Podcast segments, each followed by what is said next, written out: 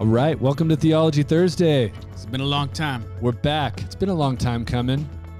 Look at Kevin's already uh, getting saucy with his uh, his chat. Persona. Yeah, and truth be told, uh, there's someone else trying to hide in uh, in That's this true. video room. we should this reveal him. Stan. Kevin, you want to show the people who's really here? Oh, check it out. Fan favorite, It is recurring fan favorite. character, Stan Vitus. Guess what though? We're writing him out of the story in season three That's right true. now. yeah, his he's a fan favorite, but you know what? He's people don't know. you We're killing him off him any out, day man. now.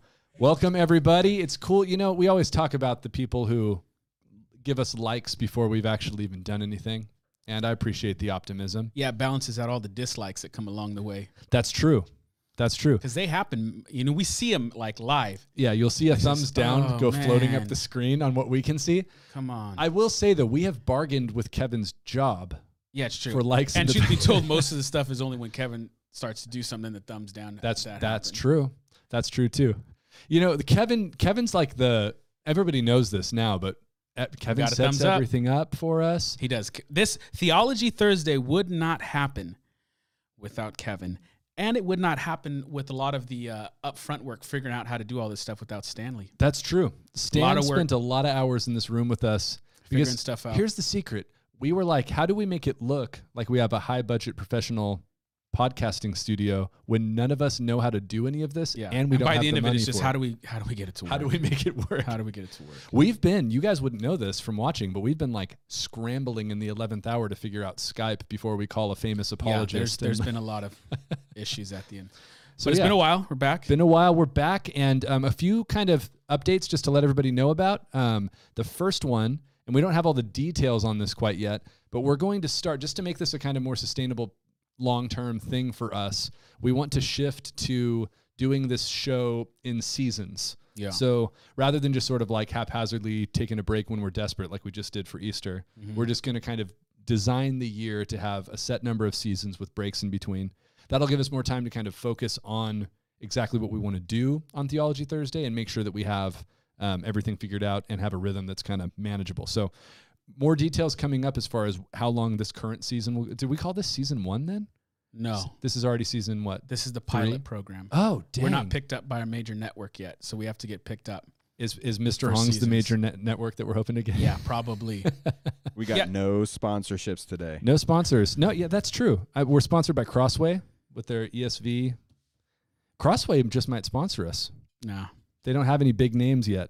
no. So yeah, we see, can't we, even get sponsored by them, man. no, not Zevia, Now, not Mr. It Hong. is be, uh, the the episode thing is kind of cool because then we could focus on certain things and take breaks and put more time into it. But uh, but truth be told, it's just as if you attend South Valley Community Church, you know we've been simultaneously doing online work for every Sunday. We've been doing in person gatherings at Gilroy campus and Hollister campus. All of the ministries still are going on in one way or another, or some digital form or something. So there's there, there's just a level of sustainability going on. So we're looking forward to the episode. Yeah, and we want to and we want to keep uh we want to keep doing it. So we, a lot of the conversations like how can we keep doing this and survive also preaching every Sunday in person and online.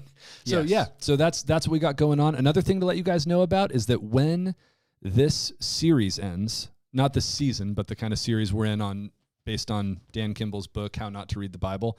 When this ends, we're going to do a Q&A, which we usually do after longer series. Um, so, ooh, Zakia Sullivan says she can sponsor us with cookies. Done. Done deal. Zakia, we will take it.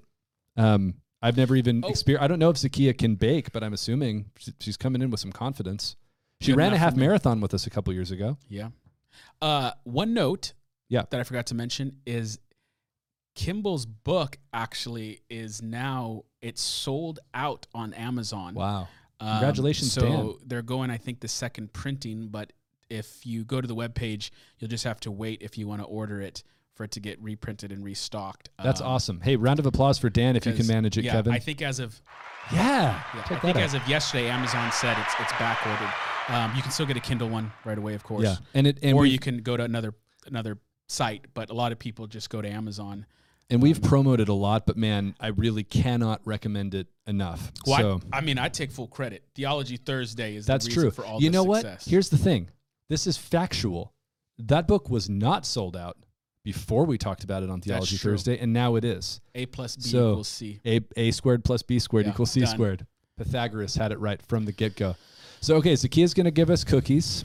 Um, now, this has already jumped the shark. We haven't even got into Yeah, it. we got to get started. Yeah, so Q and A. Just wanted you, you guys to know we're going to do a kind of how not to read the Bible Q and A at the end of this. So if you have questions on the episodes, feel free to put those in things we've talked about in the past, or frankly, if you have any kind of question about weird stuff in the Bible, verse you've always been confused about, or just a general biblical principle you're not sure about, um, this is the time to do it. It'll be kind of a you know weird stuff in the Bible. So email you for that. Email me for that. Kevin can put my email up on the screen as soon as he's done celebrating the cookies in the chat. Which is get, what- I mean, he don't get none. No, Kevin doesn't get. Well, I don't know. That might have to be. That might have to be up to Zakia. But yeah, uh, email Sam anything that we've covered in this series or anything weird with the Bible that you have a question about. And then the last uh, episode, if you will, of this before we leave the book behind, we'll cover all those questions. And that should be in three weeks. We got two more episodes in this series, and then we'll do. Uh, we'll do the Q and A, and by then we'll know what the next series is on to. So, all right, cool. You ready to jump in? yeah, So tonight, this whole series has been topics that are like giant rabbit holes that you could spend an entire series on, not just one night. So we. Well, that was a weird sound. I wonder if people Yeah. at home could hear that. Isaac's uh, microphone cable made a weird sound. made a screechy like horror movie thing It- right it- before someone gets stabbed. It was like a creaking old door good. Opening. good. So tonight we're talking about another one of those topics that could like completely take all night and it's kind of rife with controversy. So we're going to do our best to do the kind of high level overview of something that is really important and it's about science and the Bible. Can Christians in the modern world trust the validity of the Bible in view of what we know about modern science? Um, and I mean, you you were a youth pastor for a long time. Stan in the room is a youth pastor currently, and and I've heard you say many times that one of the kind of steady things in modern culture has been science as a reason why people walk away from the faith. Yeah, there was a, a some Barna research that came out two years ago. Maybe it's three years now, but essentially it was kind of surveying young people about their biggest concerns with Christianity, and again and again, this comes up: is that it appears as if the Bible is at odds with modern scientific discovery, or the science, or the the, the science contradicts claims in the Bible, and it's a big concern, always, continually. So it's still here. And it becomes a particularly big problem when you have somebody who is, say, taught a really particular way of reading the Bible for their whole life. And then the first time they ever even hear that there's Mm. other thoughts on this is when they go to college. They're kind of outside of their normal support system. And um, it's kind of like a uh, old story that keeps coming true as far as, you know, hey, you never told me about this. So, like everything, we want to talk about it here. Yeah. Um, and so there's a bunch of big scientific questions, and a lot of them have to do with. I mean, there's a bunch of stuff we could talk about, but most of the debate centers around the creation narrative, Genesis one and two. Um, and so you get tons of questions. I wrote just a few examples down. Um, was the Earth really created in six literal 24-hour days? Is the Earth really only 6,000 years old? A bunch of specific questions about the sequence of creation, like um, how do you have light? How do you have day and night and stuff like that before the sun has even been created on day four? Um, and then other things like that, you know, that, hey, how come plants are created before the sun? How are they doing photosynthesis? And questions like that. Um, questions about evolution in the Bible. Are they compatible? Um, did dinosaurs and humans exist at the same time? Dan in the book talks about that famous T-shirt that's um, Jesus riding a T-Rex. Yeah. Dan loves that, by the way. The shirt. The shirt. He said he like tried desperately to get one online, but they were sold out everywhere. It's Jesus riding a T-Rex. I should have gotten the picture to show you guys, and it just says we don't know. If, we can't know for sure if Jesus rode dinosaurs, but he probably did. Mm. Which I'm. I, I think that's pretty funny. So yeah, then you know you got Eve being made from Adam's rib, Adam being made from the dust, the, a talking snake, like thing after Tons thing after stuff. thing that makes you just go like, how does any of this comport with modern science? And so what we want to do tonight is talk about how these texts are supposed to work because so far we've already done a lot of this in the series, but the primary purpose that we're trying to do when we read the Bible is figure out what is the author and what is the text Mhm. trying to communicate. And when it comes to understanding science and how it could could jive or not jive with the Bible, a lot of it comes down to is science something that's a primary concern of this text or not? Um, so I guess the simple way to say it is we might be looking for information that the author of the text wasn't actually trying to give. necessarily. Yeah, it wasn't it wasn't a major focus of what he had to the say. thing a high schooler is worrying about after he had a biology class in ninth grade that modeled talked about evolution the the insecurities and anxiety that that person may be encountering are not what first and foremost what genesis is tr- like let me encourage the 21st century modern american um, as they wrestle with modern scientific discoveries that's not to say that genesis doesn't speak to those issues or it has nothing to inform the modern Right. person with but it is to say is that people were every generation wrestles with different sorts of questions and the, and the ultimate question is what is genesis trying to to answer Yeah, and so in that are a bunch of hermeneutical questions. What genre are we reading? Are we are we kind of coming across figures of speech? Are we, um, you know, are we dealing with things that sound like they're making scientific claims but actually aren't? Was that were you was that to us or to? Okay, this is what happens when you get Stan in the room, man. He's like trying to communicate stuff, non-verbally Mike. with us. This is why you can't be a part of this, Stan, Stan. come on, We man. told you from the beginning, you can't be in here, no matter how much you beg. so what I want to do ultimately, and, and by the way, just as a side note, Isaac won't brag about this, but Isaac's doctoral research is really focused around this area. So you are truly an expert on the first couple chapters of Genesis. that's about it That's the only thing you're an expert on. yeah that's about it Uh, people at the church know i don't ever claim to be an expert on any other subject outside of genesis chapter 1 so you are very much at home here. yeah And so one one thing I want to start with here when we talk about kind of genre and what is the author trying to communicate, and it's a word that gets used a lot. It's, it's kind of weird to jump into this first, but I think it's important. Um, is the word literal and literally is a major sticking point here. And a lot of the time within this isn't even between Christians and non-Christians, but within Christianity, a lot of the debate ends up being about, well, are I just want to read the Bible literally. yeah There's And- a problem with that, yeah right? and there and there's a sense in which people can come off smug like are you one of those people who takes the bible literally all of the time or you might want to in in a posture that's kind of set a tone of no i take the bible serious you might say something like well i take the bible Right. literally the problem is is all communication is filled with multiple forms of language so it's like the sun rose today Yeah. Did do I liter- take that literally? Well, no.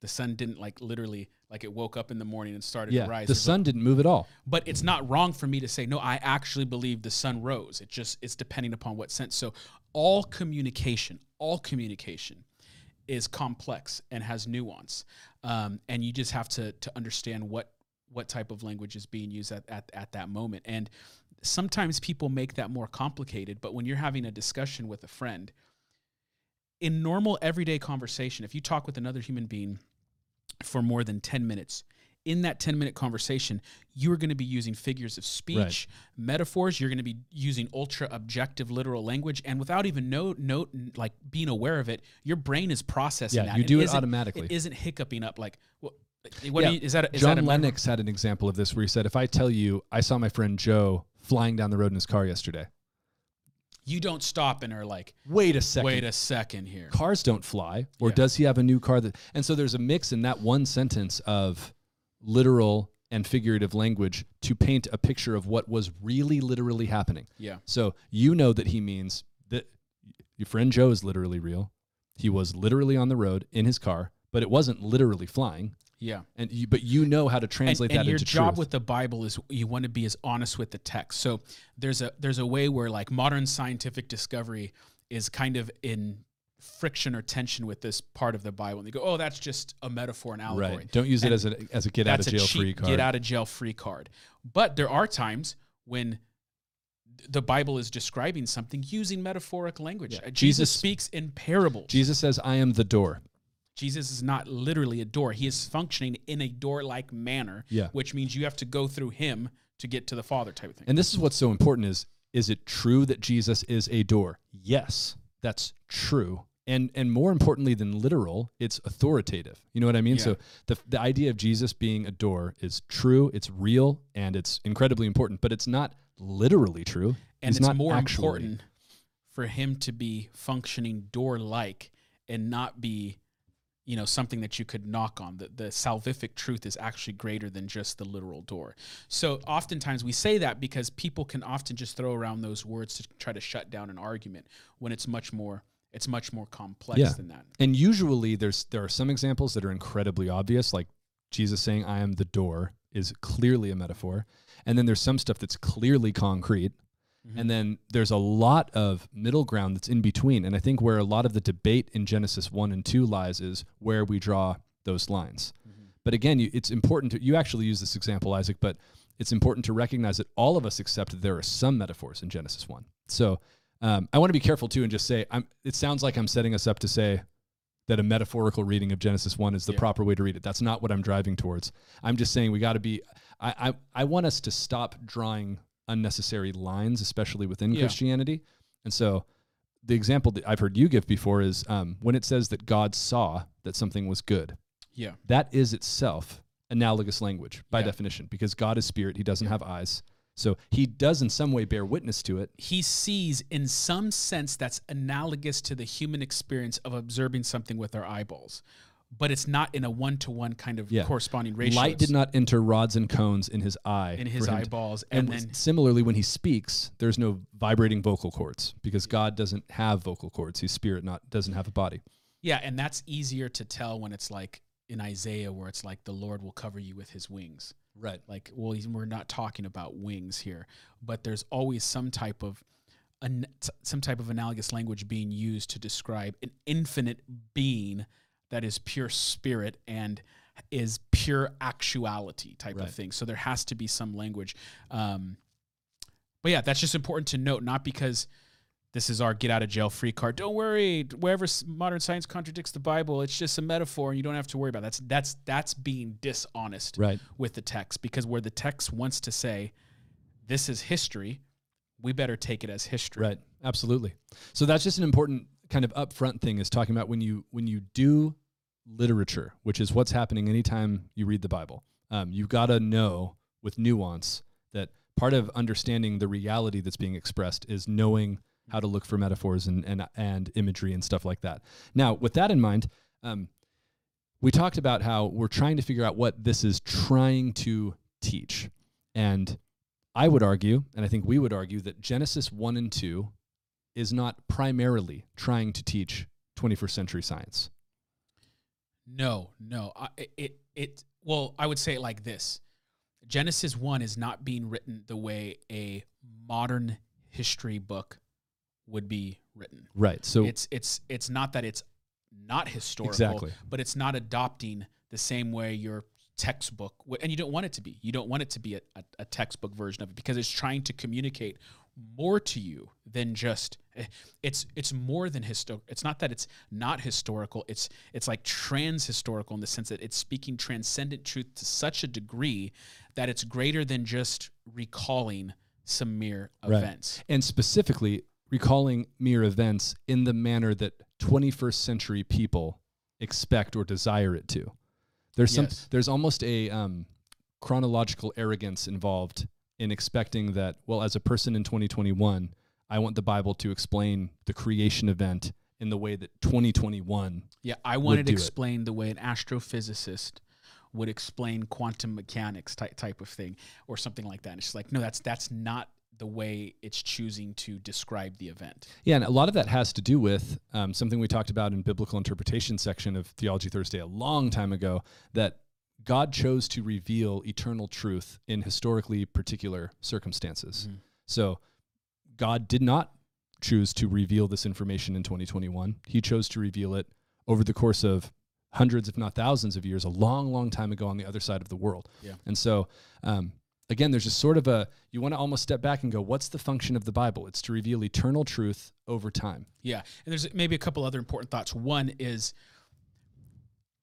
it's not that the Bible is at, it's like it's like a category mistake to say the Bible is at odds with science because science presupposes an observable universe by human beings and these it presupposes that these human beings can trust their senses to observe a consistent and reliable world that hmm. operates on certain laws Yeah. And all of that presuppose if you believe the world acts consistently based upon laws, you are presupposing some things. Yeah. And I don't think you get there without theism as a worldview. So unless there's a God who created a structured and ordered world and also created human beings that can trust their senses as they observe said phenomena, you don't get at a reliable way to do the scientific method. Yeah. So it's not that it's it's like in one sense it's like no, it's better than that. You need you need a theistic framework of a God who creates something in order to have a world that you could even do this thing called science in. Now some would argue with that and there's all kinds of arguments that go back and forth, but for me, man, it's very hard to Yeah. come to that without some theistic structure. It's very similar to what we say all the time about ethics and morality. That Mm. the grounding for the idea of ethics and morality and equality and all these other things that we take for Yeah. granted as modern Western people requires, and again, people disagree with this too, but Yeah. requires in some sense theism and a moral authority. And similarly, we believe human beings made in the image of God with the capacity for creativity and discovery and creation of our own. Like you, you set those beings loose in a world that obeys laws and structure created by God. Science is an expected result of that. Mhm. So they're not only not at odds with each other, to your point, they're act- one actually follows from ano- the other. Yeah, and the other thing you hinted at is there's an arrogance involved here. Is that the 21st century modern person says the Bible should use the language and the scientific consensus of the day to describe the crea- to describe Yeah. creation. It's like if the if the Bible was using that exact precise language of what hum, humans thought was true 500 years ago, then it would say things in a certain way where we'd be looking back, well, the Bible's wrong. 50 And- years ago. And if you if you believe that in 200 years we're going to believe the universe operates in the same way that we do today, it again reveals an arrogance Yeah, because That's true. You go 100 years into the future and we're going to look, man, we believe some dumb stuff. Man, we believe some dumb stuff. So Genesis kind of sits above yeah. All, all of those science. things and looks down and speaks truth that is so true that no matter what generation you, no matter what scientific consensus you might find yourself in, Genesis is still speaking truth about history and the world and the way it operates, and more importantly, about the God who created it. Yeah, there's something, and we'll get to that in a second, which I think is the main point that we want to get to. But man, the idea that it would arbitrarily be 21st century Western scientific standards is is completely bizarre. Yeah. I mean, if God chose to do it that way, let's say He did write it in the language of 21st century Western people, how would the Bible have functioned for the last 2,000 years? Everyone else would be going like, "What?" And then probably in 200 because then it's presupposing we've arrived. exactly. Yeah, it that's what good- presupposing that humanity has arrived. We figured it out, and now we need to check if the Bible is compatible with our conclusions. It is so you know I I'm not calling you arrogant if you think that or wrestle with that, but I want you to consider Yeah, and consider really it. really think of it like you're saying, man, we finally figured it all out, and now we need to check if the Bible meets up with our conclusions. Yeah. You know full well. If Jesus doesn't come back, we're here 500 years from now. People are going to be going like, The laugh at what we think dude, is, do, is do you remember they now. used to think they taught? taught I mean, this. think about this one. that's Just, the, really quick. That's the that's the heart of the scientific endeavor, is to Right. discover and correct. To dis, it's and and good scientists know this. They're not. They, they'll never say it's completely settled, no matter what new discoveries we make. When there's new discoveries, you adjust the models Right. and try to discover as much truth as possible. And this happens on a faster scale than most people realize until you like dive into a particular area. But I remember uh, my undergrad was in psychology, and I remember learning about how, like, in the last hundred years, mere decades ago, people believed that, like, a lot of the emotional and mental health related problems that women had started in their uterus. So they'd literally be like, well, this woman's suffering from hysteria mm-hmm. and hysteria comes from the woman's uterus. Now, I'm, I'm- we're not talking about 500 years ago. Yeah. We're talking about like 70 years ago. And so, that, so if you're looking at the Bible and expecting it to comport with modern science at every given moment, then you'd be you might be somebody in you know the 40s reading reading the Bible and going, well, why isn't there anything about hysteria in here? Yeah. Because now we know that. So it's just there's a there's a historical humility that I think people need to have at any given moment and say we're doing the best we can to understand the universe with the tools available right now mm-hmm. but have the humility to know it's always going to change and the bible the way god chose to reveal himself like you said was in transcendent truth that arrives at a historically particular time Yeah. but speaks to every time period forever so with all that in mind, I think we could talk about that all day. But with that in mind, let's drill down a little bit into what the original recipients of this story would have been interested in and Mhm. kind of what their world more would have been like. What is so if God's not primarily concerned with communicating science in Genesis 1 and 2, Mhm. what is he kind of primarily concerned with? What's what's happening with Israel when this is being when these stories are being told and why does it matter? Yeah, I mean it, it's it's easy to miss because we've had we have a couple thousand years of Judeo-Christian tradition to kind of instill these truths into us. But the Bible makes the radical claim first and foremost that there's there's one God. Like again, you're like, oh, let's get on to the good stuff. We know Right. that, but what about what about the age of the earth? The age of the earth; those are important questions. Those are great questions, and we need to dialogue and wrestle through those things. But I'm telling you, ancient people in the ancient Near East reading Genesis 1 go, there's only one God in this story.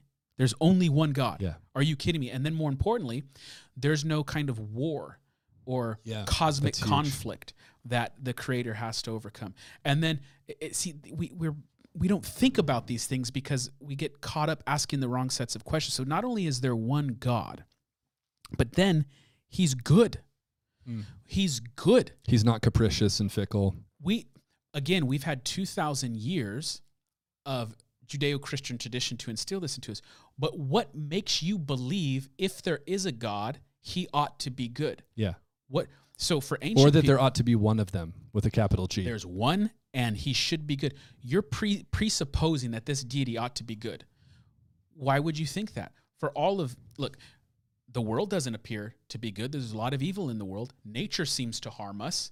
The seas are a dangerous place. Mountains tops with thunder and lightning. It doesn't look like the world is operating like a complete good. So most ancient people um, believed that the gods are like on a vast spectrum of moral goodness, and none of them were like morally perfect. There were cer- certainly ones that were better at treating humans than others. Like, you know, Athena's probably better than Zeus. yeah. Um, I mean, Zeus got mad at a dude, Prome- Prometheus, and Yeah. is like chains him to a rock, and a vulture eats his liver every day because Zeus eternally regenerates his liver to re- be re-eaten by Yeah. the vulture every single day. So there's certainly things that are better, but no one was presupposing if there is a God, he should be or ought to be 100% good all of the time. So an ancient reader reads Genesis 1 and they first notice there's one God. They second notice that, and, and this is this is the pattern every single day. You miss this because if you, if you grew up Christian, you're missing this every single day. God sees and He declares good.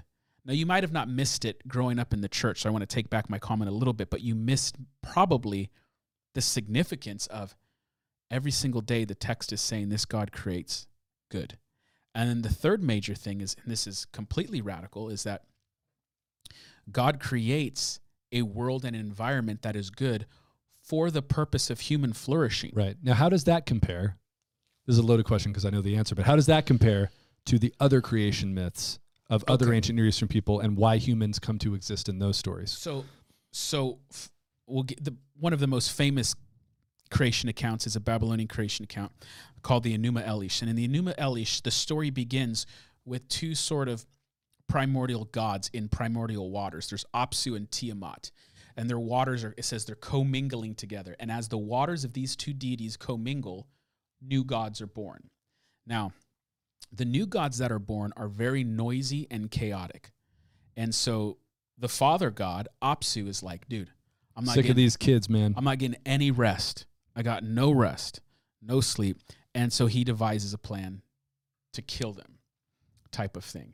And because of that, this cosmic kind of conflict ensues. And long story short, uh, the Babylonian chief god Marduk is the one who finally wins all the battles and is crowned chief. But at the end of that story, Marduk is crowned king, and everyone's going like, the other gods are going like, oh man, now we got all this work to do. Like, I'm the sun god. Yeah. I got to do X, Y, Because Z. prior to that, they were, there was a struggle for who would be the top dog. Yeah, and and so they basically raised this complaint to Marduk, and then Marduk, out of the carcass of the, one of the fallen generals um, that he's slain, he creates humanity, and human beings are created to do the work of the gods that the gods don't want to do, so that they can chill. so that they can rest. They can have rest. And that that is much like that sounds weird if you're a Western person, but that is so much more normal in the ancient Yeah. world than Genesis one. Yeah, the, obviously the gods had some stuff to do, and they didn't want to do it, so they they made us, and we ought to serve them. And even later, and some are that- good, some are better. Again, some are better than others. Some some they're not like the gods are one hundred percent like Hades is more messed up than this one, obviously. But the idea was wh- what in Genesis is radical is that there's one God. He's a good God, and then um, he creates a an environment for human beings to flourish in, which is again radically different. I mean, you mentioned you mentioned my work in in Genesis. That's all the years of studying. That's my my. Here's the three points. this is the entire mm-hmm. like dissertation work. There's one God. He's good God, and He created for human flourishing. And those three thoughts. Are, Isaac had to write hundred pages about each of those thoughts. yeah, yeah. So it's they are really truly radical. Yeah, and, and especially, I mean, the idea that God wants to kind of co-labor alongside humanity in His creation. And so instead of just ruling over them with an iron fist, He's like, no, we're going to walk together, and I'm going to assign you projects so that together we can make creation flourish. Yeah, and you're invited into the rhythm of work and rest that He's mm. established. Not, instead of you work so I can rest. Yeah. Oh, wow, that's powerful. Yeah, and and I mean, And so the, the ancient reader is going. That's that's the polemic and rhetoric of Genesis. They they are not like, and again, it's not to it's not to knock these questions because they are important questions, but they're not going. You know, how old's the Earth? well, here's here's a perfect example. Um,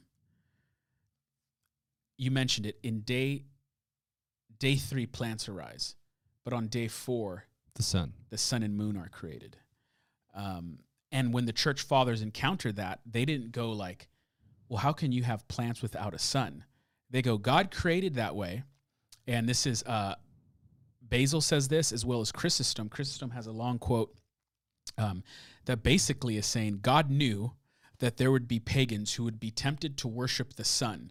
So, in order, he says something along the lines of, so he would show them the stupidity of their ways and reveal their foolishness, and to let the world know that all provision comes from him and not the solar body of the sun. He made sure to create plant life before the sun. So I don't. you, I don't need the sun for these plants. these exactly. So these are brilliant people encountering the text um, in early Christian history, and they're not. They're not.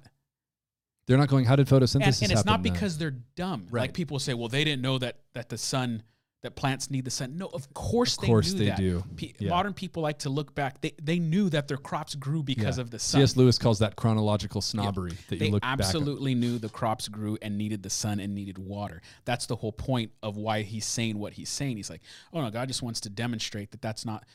He doesn't need the sun. And now imagine just the historical context of the first recipients of these stories. So you're an Israelite who just spent 400 years in Egypt, most likely worshiping or at least dabbling in the worship of Egyptian gods and goddesses, and surrounded by that world of all these different powerful gods and goddesses. Who's the top dog? Ra, god of the sun, sun god. When the sun rises, that's Ra waking up every day.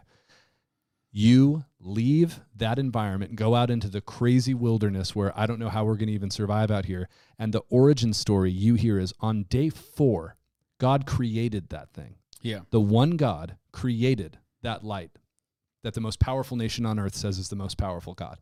I mean, that is such a powerful polemic against not just Egypt, but Egypt in particular because of their Yeah. immediate context.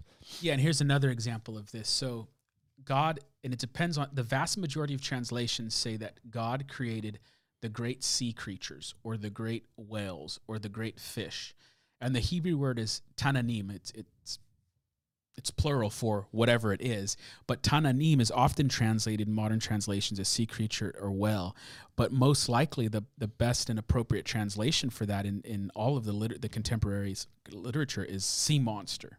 It's a sea monster. It's There's the these- great beasts of the there's ocean. great great beast of the ocean, and the modern person goes, "Oh no, we now know there's not sea monsters, and so the Bible is wrong."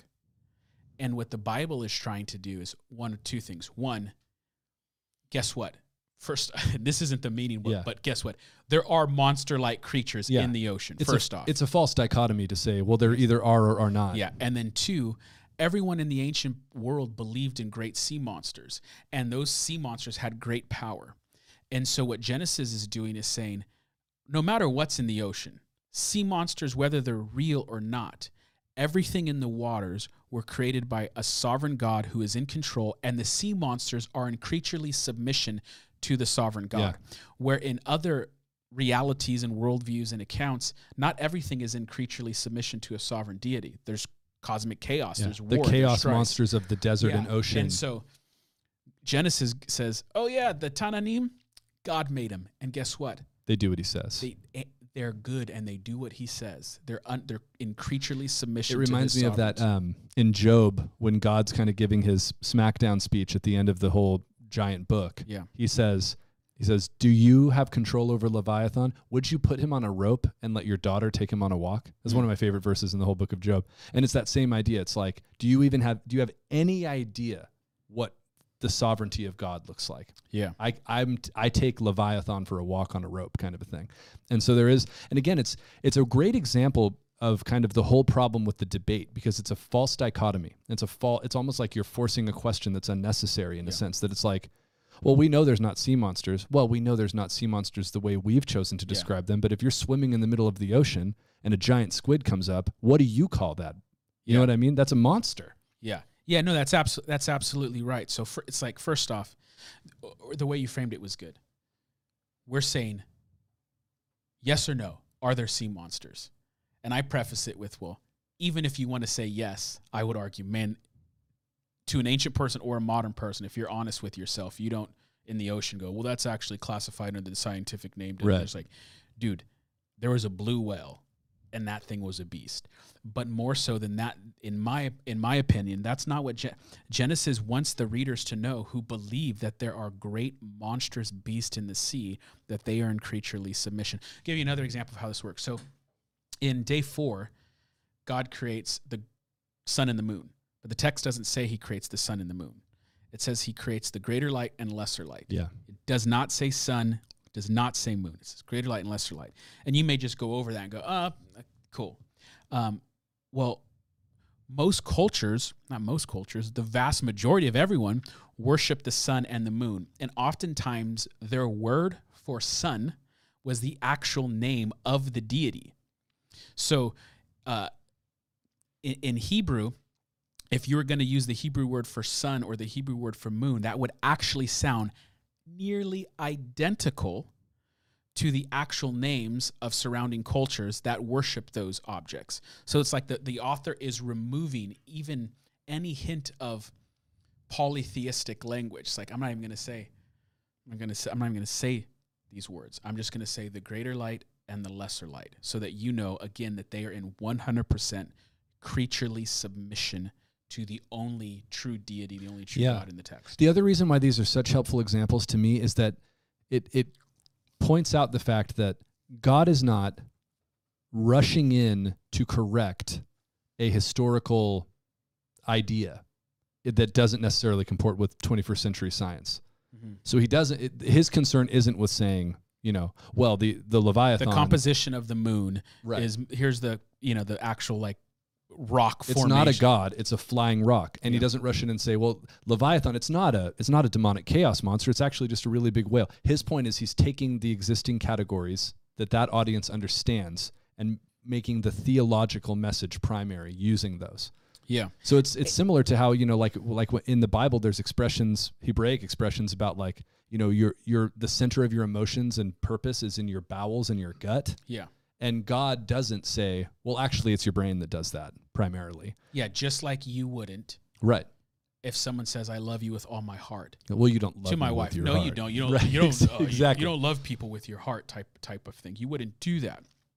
And so again, it's important to note that's not to say it's not concerned with history or times or chronologies. It's just to say that those are peripheral or secondary compared to these massive ultimate truths, which by the way, you may say, well, I'm a modern person.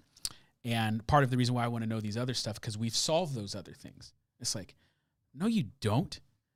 you're you, the thing you wrestle with most still is believing in the one true God, submitting to his will, and actually knowing deep in your bones that he is a good God who is for you, not against you. What you need to know when life hits you like a train, when you get the bad diagnosis, when you lose your job, when your marriage is falling apart, what you need to know is that the one good God who created all things loves you and is for you, not against you. Yeah, they are truly bigger questions. Yeah, so it's it's they they create a worldview for you to live in, and it gives you these transcendent truths that don't bend or have to flex to whatever modern science may be saying today. Because Yeah. modern science will probably be saying, hopefully, we do learn more and we correct our errors, and we Yeah. So it, it's a way to sit above it. Yeah. Above it's not all. to say it doesn't matter because I mean we're about to do kind of a speed round talking about a few different views on Yeah. this, but it's to say put it in its proper place. So where does that question belong? It belongs beneath the primary concerns Yeah. of Genesis. So start with the main concerns and then by all means like these other things are worth discussion. and this is this is why it's so important to me is um and if you if you come to this church you know church unity is a big deal for me um I mean, Jesus before the cross prays that we would be unified to such a degree that we would be one as He and the Father are one. So, oftentimes in Christian circles, we can get into the creation wars. And what that looks like is everyone has a view of what actually happened in the first seven days of creation. And you're going to briefly go over these, but there's all these different views. And what oftentimes can occur is people will say, Oh, you believe this. Well, then you don't take the Bible serious or you're not a Christian type of thing. And what I would argue for is that we need to show a level of charity to one another and say that you can believe this about Genesis 1 and still be a Jesus loving, Bible believing Christian Yeah. just you as can take the as Bible other. seriously and have a different view of this than me. Yeah. It doesn't mean that you're not taking it literally or that you're you don't respect the authority of scripture. Um, cuz that's just a lot of that that really happens a lot and it's a shame. Um, Yeah, a whole lot. And there are things that are, I would say, you have. There are things you draw your line. Like, Yeah. no, that Genesis one does not mean that. It can't. You have to. Everyone's got to draw their lines. But what I'm arguing is just that there should be more generous and charitable appreciation for people within the body of Christ, so that it's it's not like you don't love Jesus unless you agree with me at all of these all Yeah. of these points. Because um, there are people way smarter than you who hold to a different view than Yeah. you do. Uh, I And say it that all the time. It doesn't mean pluralism and there's all, everyone's truth is right. It just means approach it with like epistemological humility and be gracious towards one another and dialogue and debate. The questions of modern science and Yeah. timelines they matter, but if we focus on what's primary, God's a good God. He's for he created the world. There's no other gods. He's the only. If you focus on that, then you don't have to be so angry Yeah. about those seconds. You can lower the stakes of Yeah. those debates. Now, before we move on to talking about um, some of the different views, I do want to address Ryan's question because it's a good one and it's a uh, and it's just a, a good opportunity to clarify. If you could bring that up, um, Ryan said I, he quotes me as saying God doesn't have eyes, and he says, well, there's many references to God's eyes in verses in the Bible, and that's 100 percent true. And that's sort of the point I was making, Ryan, which is that the Bible uses analogous symbolic, I should say, language all the time about God. So the Bible is very clear that God is spirit and does not have a body other than in the incarnation of Jesus Christ. But God, for all eternity, is spirit, not body. Yeah, Jesus says, Jesus says, God is not flesh and bone. Yeah. Um, so when the Bible the Bible talks about the body of Christ and it's the church, Yeah.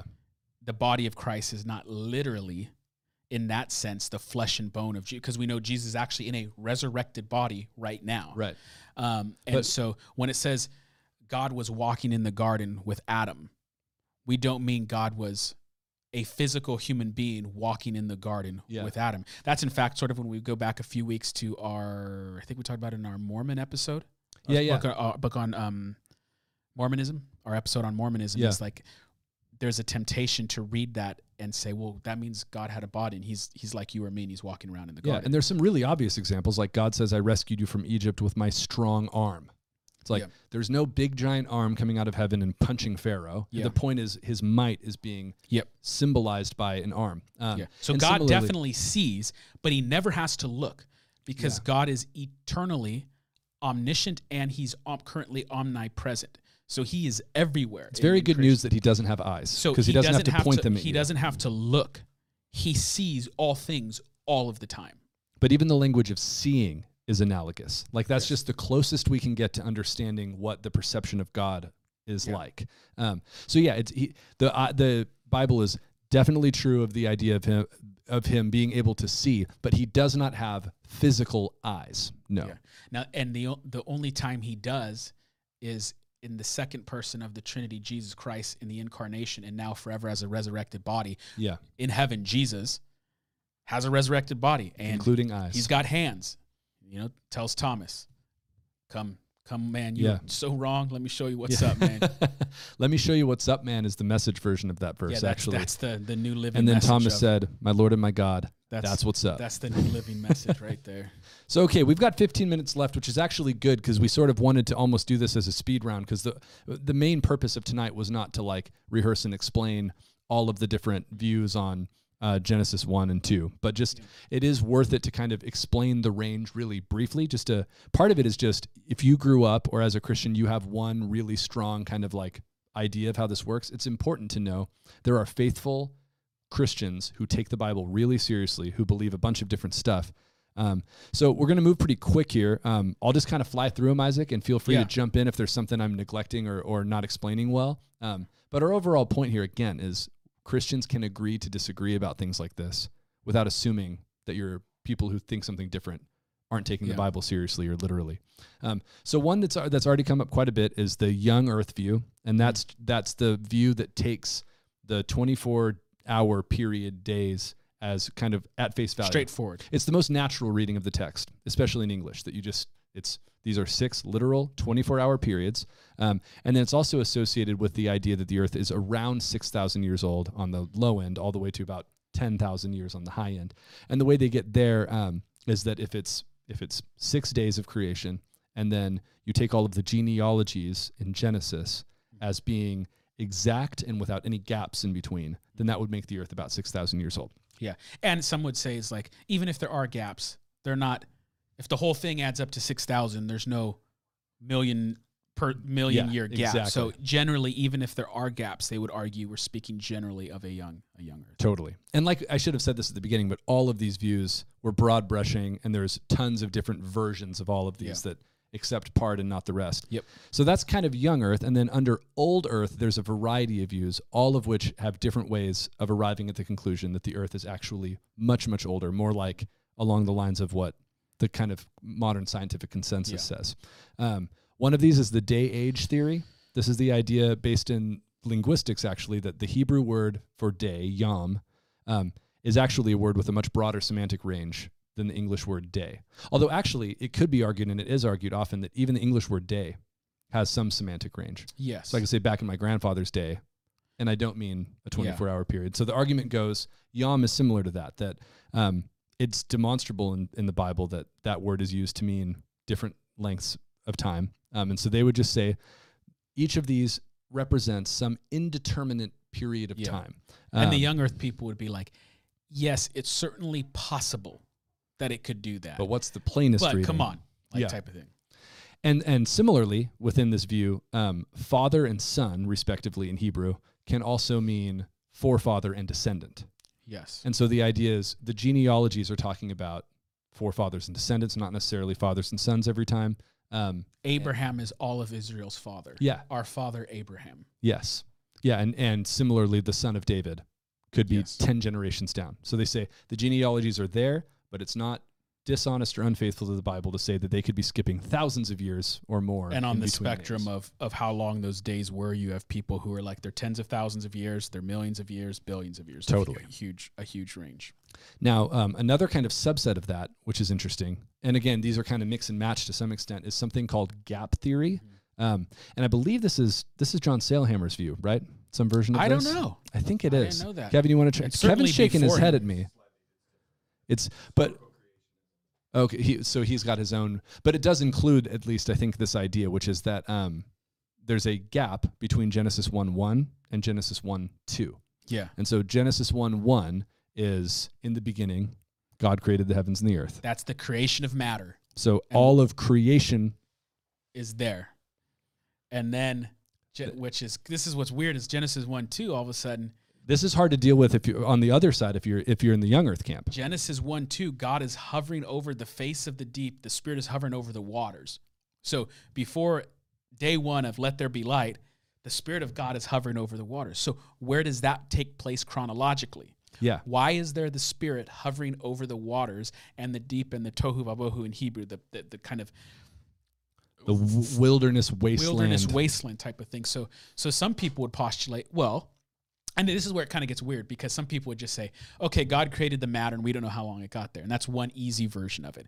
Some other people would argue that there was a whole there was like we don't even know what could have what, happened? but there Yeah. there could have been a whole world going on and then- Obsessive gardener seems to like this view, by God, the way. God, God brought judgment on some sense on the created order and it's tohu babohu and it's this this wasteland of chaos and then the spirit of God is hovering over it waiting to create again. Yeah, So it's it's one of these things that sounds weird at first, but again, if you've just been brought up thinking in one way your whole life, you got to wrestle with that. yeah, Genesis, in the beginning, God creates the heavens and the earth. Verse 2, there's something there that the Spirit is hovering it's over. similar to another thing we'll bring up and not not conclude, but it's similar to the fact that you know Cain leaves and there's suddenly people for him to make a city with, and you you might at some point go, wait a second, what? Where'd these other people come from? By the way, I'm just going to blow right past the fact that you use the word postulate, which is very homeschool of you, I, I should say. I was probably got it from my daughter. For me, Isaac's got some homeschool kids who could teach him words like postulate. Yeah, I, I it sounds like a word that you'd make fun of me for saying. That's why. I Yeah, had and so. Obsessive Gar- Gardner said pre-Adamite civilization. So one of those With one, a barfy face, by the way. one of those one of those views would say that there was a whole, and it, I mean, you could. I don't want to go too. It's just interesting. I don't want to go down Yeah. too far dumps, but I mean, there's whole views that would talk about before Adam was created, God. God created all this other things, and then they went wicked, and God had to bring judgment on on this, and that existed for thousands, millions, who knows? And then some people would say, "Well, where do you think all the demons came from? Where do you think why is there why is there Satan in the garden? Yeah. Well, he's the spirit of some judged being in this pre-Adamic race that existed in Genesis 1 2. So there's all kinds of And if you if you grew up with a strict view of, of a different type, that sounds wild and out of control. Um, and a lot of things about it are. Oh, and I should have mentioned this because I blew right through um, day age theory pretty quick. But one of the kind of hallmarks of day age theory is that these days are sequential and are locked into history in some way. So yeah, typically they will have it's it's not the same. It's not saying that evolution occurred over these times. What they typically argue is that at some point in this age, God divinely intervened and creates boom, these creative things. explosion. And that's also that particular idea is associated with something called progressive creationism. Yeah. And so you get things like, you know, well, we have these time periods in the fossil record where there seem to just be these explosions of new life forms and stuff. And that that's because that's one of these creation days. Yeah. Which is actually millions of years long. So, um, so that's that gap theory. Again, it's it's an interesting idea that there's this gap between one one and one two that God creates the cosmos, and then there's all these different views about. So then the days of creation could be God just creating Israel, or just creating the Garden of Eden, or bringing order to everything else that's there. Oh, Yeah, because uh, okay, we only got seven minutes. So I know how we're gonna do this. Um, There's there's one th- there's one cool thing we wanted to to. to so the other view is uh, probably the biggest proponent is Francis Collins BioLogos. They're they're Yeah. Christians who theistic evolution. yeah. So they would say that um, God was guiding the process, or He at least, at least put things in into motion, type of thing. And there's to guide the process of evolution. You're saying. yeah yeah Yeah, and there's a range of views within that of that Oh, kind of theistic evolution. and yeah, a wide range of views on that, and it's it's not as simple. Um, but I do want to get. I wanted to talk about the temple. Yeah, thing. that's that's worth it. And I think we've hit the big ones quickly enough. Um, if you have questions, we'll do a Q&A episode. So feel free to email me if you're like, wait a second, I need to know more about gap theory or whatever. Um, but there's there's a, a view that sort of sits outside of all of these views because it it allows any of them to be true and work within Yeah. it. Um, and this has to do with the the temple theme or the temple image yeah. that's there in Genesis 1 and 2. Um, and the basic idea here, and Isaac can unpack it more, um, is that God is in the creation account creating a temple space, inaugurating a temple space, and taking up residence Yeah. in that temple space. Okay. So what's the significance of that and this is this is why this is so good, and this is why if you're only focused on your 21st century questions and not trying to say what is the bible trying to do here you can miss this completely because most christians can, I mean, grew up in the church you never never see this stuff but okay so in the other parallel ancient creation accounts you have a deity who overcomes some cosmic conflict as we mentioned marduk slays these people in the Enuma Elish and then at the end of these the, the deity the god builds a temple and then he dwells in that temple and rules and reigns from this temple. Okay, this is standard. It's standard. Like it's always some cosmic conflict happens. The deity has to conquer some enemies, do this, XYZ, solve the problem, and then he takes up his rest, which means to rule and reign and to rest in the temple. It's the the, the uh, example that It's John sitting upon a throne, not laying down in bed. the example that John Walton uses, a biblical scholar, is that of the White House. And so when someone rests from the campaign trail and enters into the White House, Sits down in the Oval he's, Office. he's resting from the work of running, but now he's taken his his role up as the the one America we don't have one sovereign yeah. deity type of thing, but you get the point. But a victorious king walking into his conquered palace and sitting on the golden throne. And he's resting, but it's a rest that also simultaneously means his sovereign rule has begun. Okay, but it always, always ends with a temple scene. You have to build the temple. So it- what's so crazy about Genesis is that it, it God is creating this space on every day, every day, and then when you're getting to the last day, day seven, it says God rest. And if you're an ancient person, you're going, where? Yeah. Where's the temple? Where's this deity's temple? And it's just not there at all. But what do we do here? Where's God where is God dwelling? At that point, God is dwelling with man. He's dwelling with man, which is like what? The other gods are hidden in darkness in their temple, but Yeah. this God dwells and walks with man. And then if once you understand that, it, it unlocks so much so much more of the Bible. So what is God doing in the wilderness wanderings?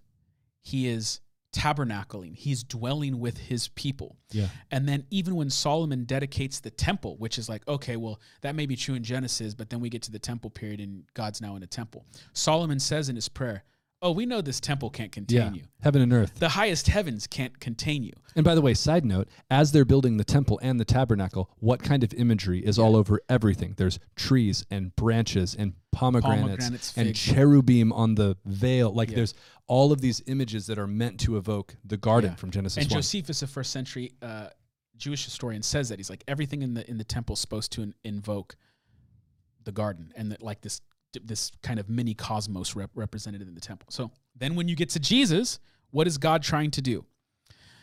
In the beginning was the Word, the Word was God, the Word was God, the Word is God, and then in John 1, 14 at the end of it, it says, and then God became flesh and became flesh and dwelt among us. It's God wanting to dwell with humans. And it's like, what a, well, I don't even, this is going to be, my language is too small. It's diminutive. What a privilege. Privilege yeah, does not capture. what an honor. God is going to dwell with human beings. And then when we flash forward in Revelation, at the end of the Christian story, the end of the Christian narrative, it's like, this is the best. There's no crying, there's no more tears, no anything else. Why? Behold, God, the dwelling place of God is with men. everything with is as it was, restored as it was at the beginning. And and not only that, I mean, we we truly don't have time. Not that we would have anyway to get into it, but um, I mean the the pattern that's laid out in Genesis one, it has so many echoes of temple construction Yeah. and the sequence of doing that. Because Um, God's temple is with me, with men. That the garden is the the meeting place of heaven and earth, and that's what a temple is, the meeting place of heaven and earth. And you know what captures this really well? This is a a next level connection right here. I like it. Okay. I'm excited. in the movie Nacho Libre, the opening song is I am, I Mm. am a real religious man. But in that, there's a line that says, My temple, the whole wide world. Mm, And little did they know that that's actually sound Christian theology. That the entire cosmos was intended to be the dwelling place of God and man overlapping. Yeah. And at the end of the Christian story, is a drawback to the garden. And you know that we've said this a lot at this church. You know this because it's like John's trying to give you hint to make it a good movie, but just so everyone gets it at the end, he's going, "Oh, and then guess what I saw at the final thing? There's the tree of life there Yep. with the healing for the nation." So they make it explicitly clear. Yeah. But What does Nacho Libre mean when he says, "When you look at my biceps with the eyes of a dove"? uh, Is that also Christian? uh, strong arm. Oh yes. Uh, here's so, and to kind of wrap this up is, it's important to to talk and discuss those those secondary issues. It's not like we're saying they don't matter, um, but Christians miss miss out on so much of the rich Yeah. biblical truths that are if if you're only focusing on that stuff you don't get that God is making a dwelling place for him to live alongside you don't get creation as temple Yeah. you don't see the tabernacle as temple you don't see the end of revelation saying there's no need for a temple because God dwells with people Yeah, and if and if I could make a you know tag on an apologetic argument with this too is that as a Christian, if you're focused on defending the Bible against science, which as we said for like the first 20 minutes of this is a Uh-huh. misguided effort, you miss an opportunity to let's say somebody d- does have questions about that. How much better to say, "Oh yeah, no that's all really interesting and there's actually a ton of different views in Christianity about how old the earth is and how all this stuff works, but what we do know and what the what this story is really trying to teach is that God created the world good with order for human flourishing with humanity's best interests in mind and he made human beings with value and dignity and worth. Mm. In fact, that's why Christians believe that all human beings are valuable and worthy of love Yeah. and care and um so and why the scientific enterprise can get off the Yeah. ground because it presupposes a consistent observable universe that obeys laws that came from Yeah. somewhere And I'm not trying to say you dodge the question, but just you can very honestly say, no, that's really interesting. We could talk about it, but it's not. But the main point of that story is there's one good God who made everything and wants humanity to flourish. Um, and in fact, I'll bet half the stuff you believe about human beings and their value yeah doesn't make sense without that. Um, and so I would just encourage you don't feel defensive about this stuff. The Bible and science are not remotely at odds. It's not it, like you said earlier, it's a category mistake to even suppose that. And so instead with with confidence you say, no, this is a story about a good God's good creation and his love for his creation and Mhm. humanity. Um, and then we, you know, we put those debates where they belong, which is they're good, they're worthy of, of time, but the stakes are lower than we often make them, I think. Yeah, and maybe, maybe in the future, someday humanity might figure it all out, and then they'll discover it was what the Bible was saying all along. That's good. We could end it on Yeah, that. on that note, we'll see you guys next week where we talk about yet another brutal topic. Is the Old Testament a hyper violent, brutal thing? We'll talk about that next week. I'm not here next week. Have a good one. Oh, and we go out with Nacho on the screen. Night, everybody.